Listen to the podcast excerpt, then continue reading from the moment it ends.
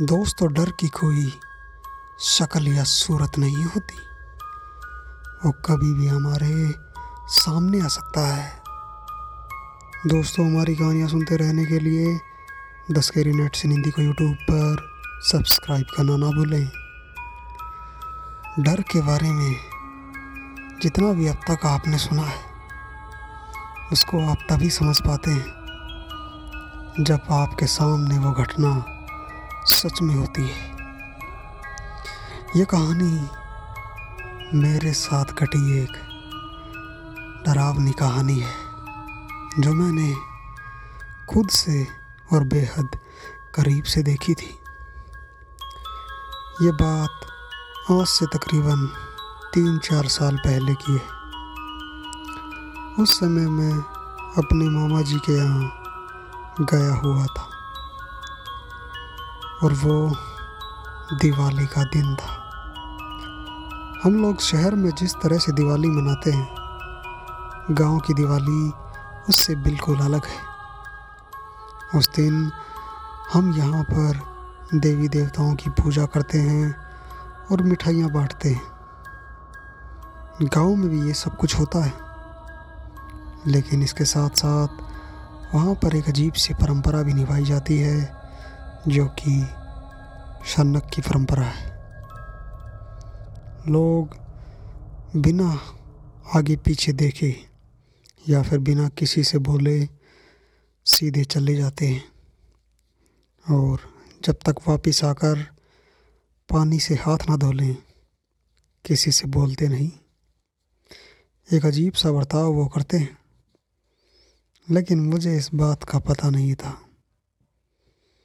मैं अपने एक दोस्त अंकित के साथ गाँव में आया हुआ था। हम दोनों अक्सर ही शाम को लेट आते थे, क्योंकि हम गाँव की मस्ती में खो गए थे।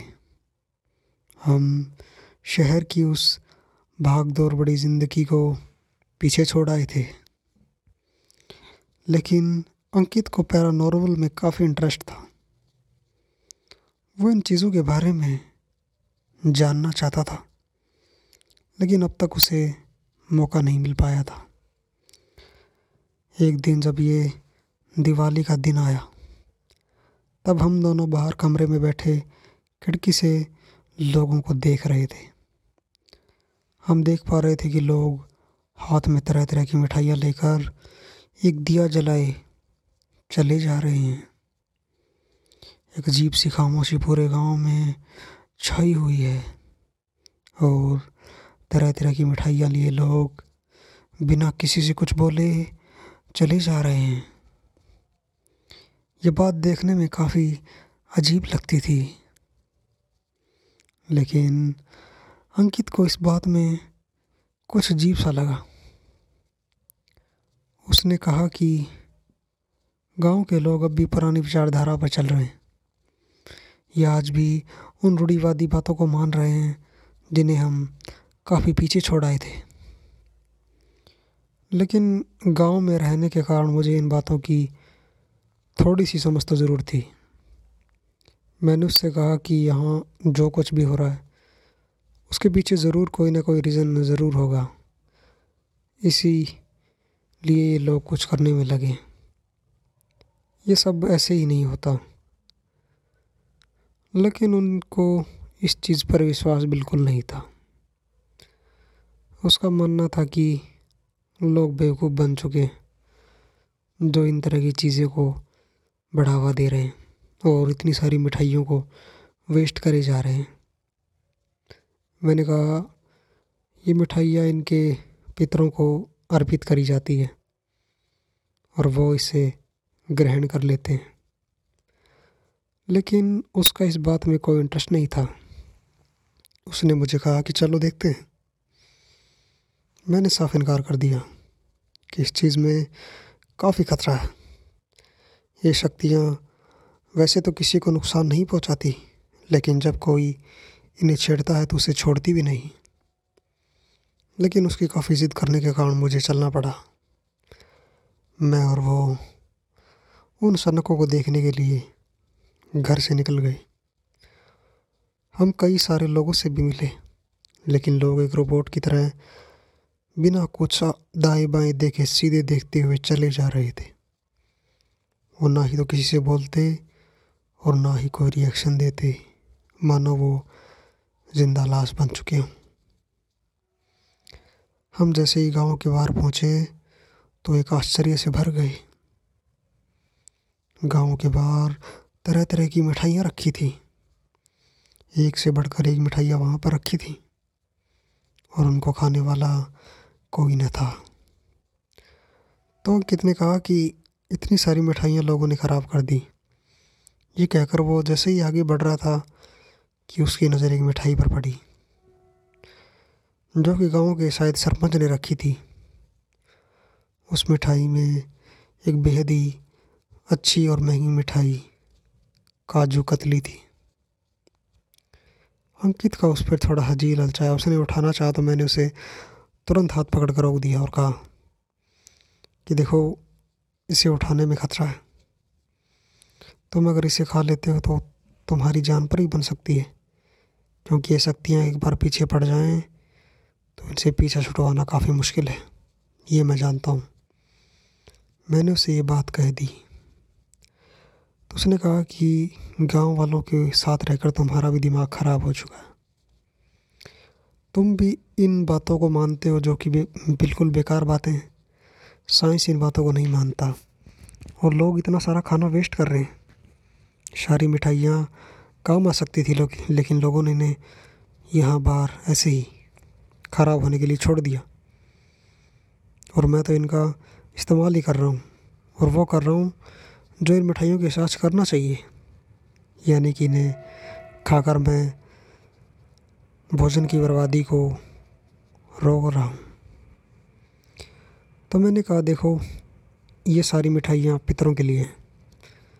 वो नाराज़ हो गए तो तुम्हारे लिए काफ़ी ज़्यादा बड़ा संकट पैदा हो जाएगा। लेकिन उसने मेरी बातें ना मानते हुए वो मिठाई उठाई और खा ली। लेकिन जैसे उसने वो मिठाई खाई हमारे आसपास एक अजीब से शोर गूंजने लगा और एक अजीब सी ताकत ने उसे उठाकर दूर फेंक दिया। जैसे कि हवा का एक झोंका आया और उसे उठाकर साथ ले गया। वो दूर जाकर गिरा और तुरंत उठ खड़ा हुआ और बोला कि कौन है? लेकिन कोई जवाब नहीं मिला कि तभी उसके पीछे किसी ने हाथ रखा। जब वो पलटा तो पीछे कोई न था। मैं उसके पास भाग कर पहुँचा और उस कहा कि, क्या हो रहा है? तो उसने कहा कि, मेरे आसपास कोई है। मैं उसे महसूस तो कर पा रहा हूँ, लेकिन देख नहीं पा रहा। तो मैंने कहा, कौन है? मुझे तो कोई भी दिखाई नहीं दे रहा।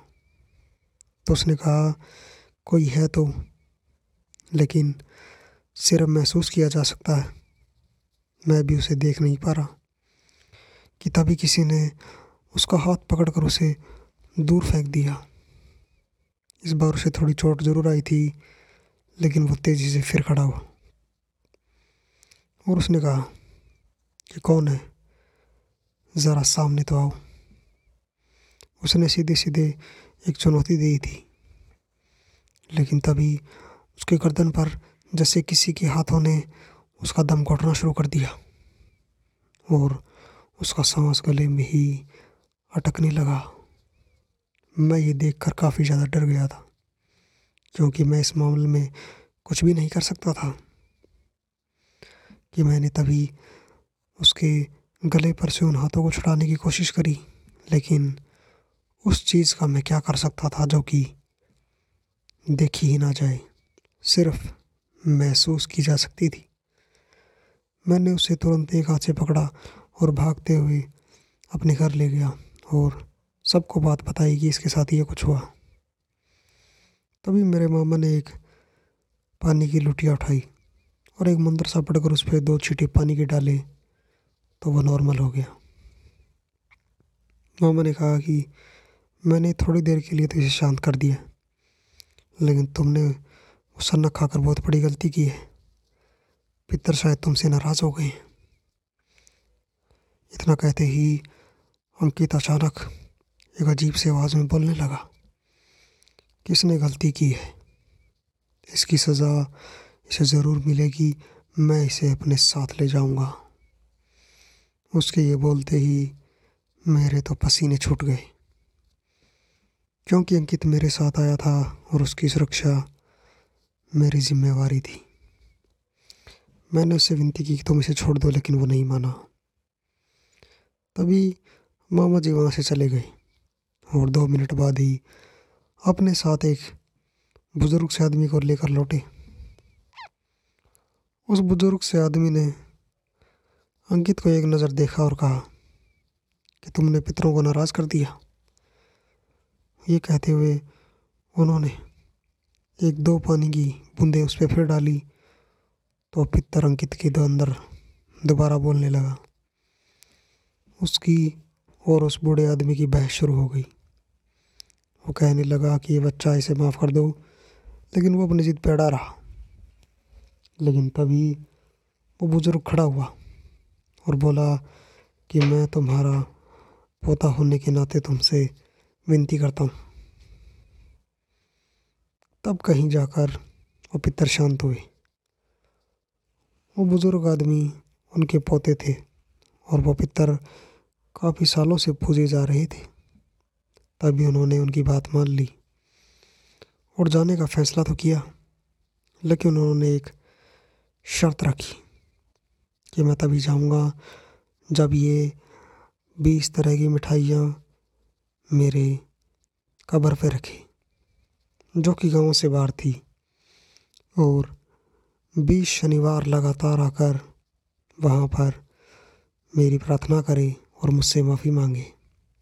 अगर एक भी शनिवार इसने चूक कर दी तो मैं इसे हमेशा हमेशा के लिए अपने साथ ले जाऊँगा। आखिरकार हमने ऐसा ही किया। हम वापस अपने शहर आ गए।